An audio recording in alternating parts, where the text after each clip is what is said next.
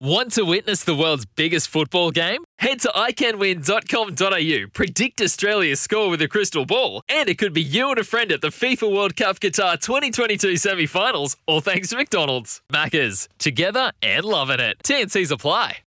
Dugarkovic now will look to bring it forward for Newcastle. He loses the ball, and City now have it just beyond halfway. Luna looks to play a ball through to Jamie Maclaren, He's through here. One on one. Has it go?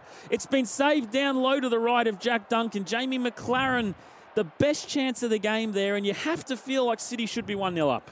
It is cleared, but only as far as Perso, who now goes out wide to Hoffman. Hoffman advancing into the City area, faced with Jamieson, cuts onto his left foot. It's fallen to Valentino Yuel, and he heads it home.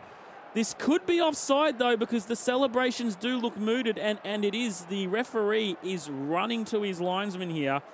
So we do have Shaun Evans on VAR. Uh, VAR check is complete and it has been decided offside is correct. Hoffman uh, gets it back from Ugarkovic, is able to run beyond, plays the cross into the area, it's headed down, it's gone across the face of goal. Valentino Yuel puts it away. Newcastle Jets up 1 0, and it's Valentino Yuel, the young man who continues to threaten the top of the A League goal scoring charts, poking away another goal. And Melbourne City find themselves behind here with five minutes left in the first half. You know, just about three years ago now. Um, so an unwanted record looms as they move into the left wing spot with Ben Garuccio. He's going to play across into the area. Back post, it's open!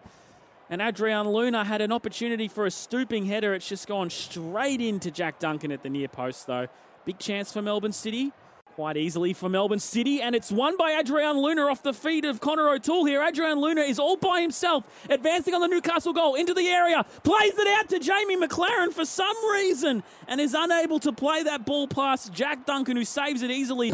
And uh, three Newcastle players surround this ball at the uh, corner spot, and they're just going to play it out and shield the ball as you do, and that's full time. So, full time here at McDonald Jones Stadium sees the Newcastle Jets take out this game 1 0. Melbourne City lose three game, three A League games in a row for the first time since February through to March 2018.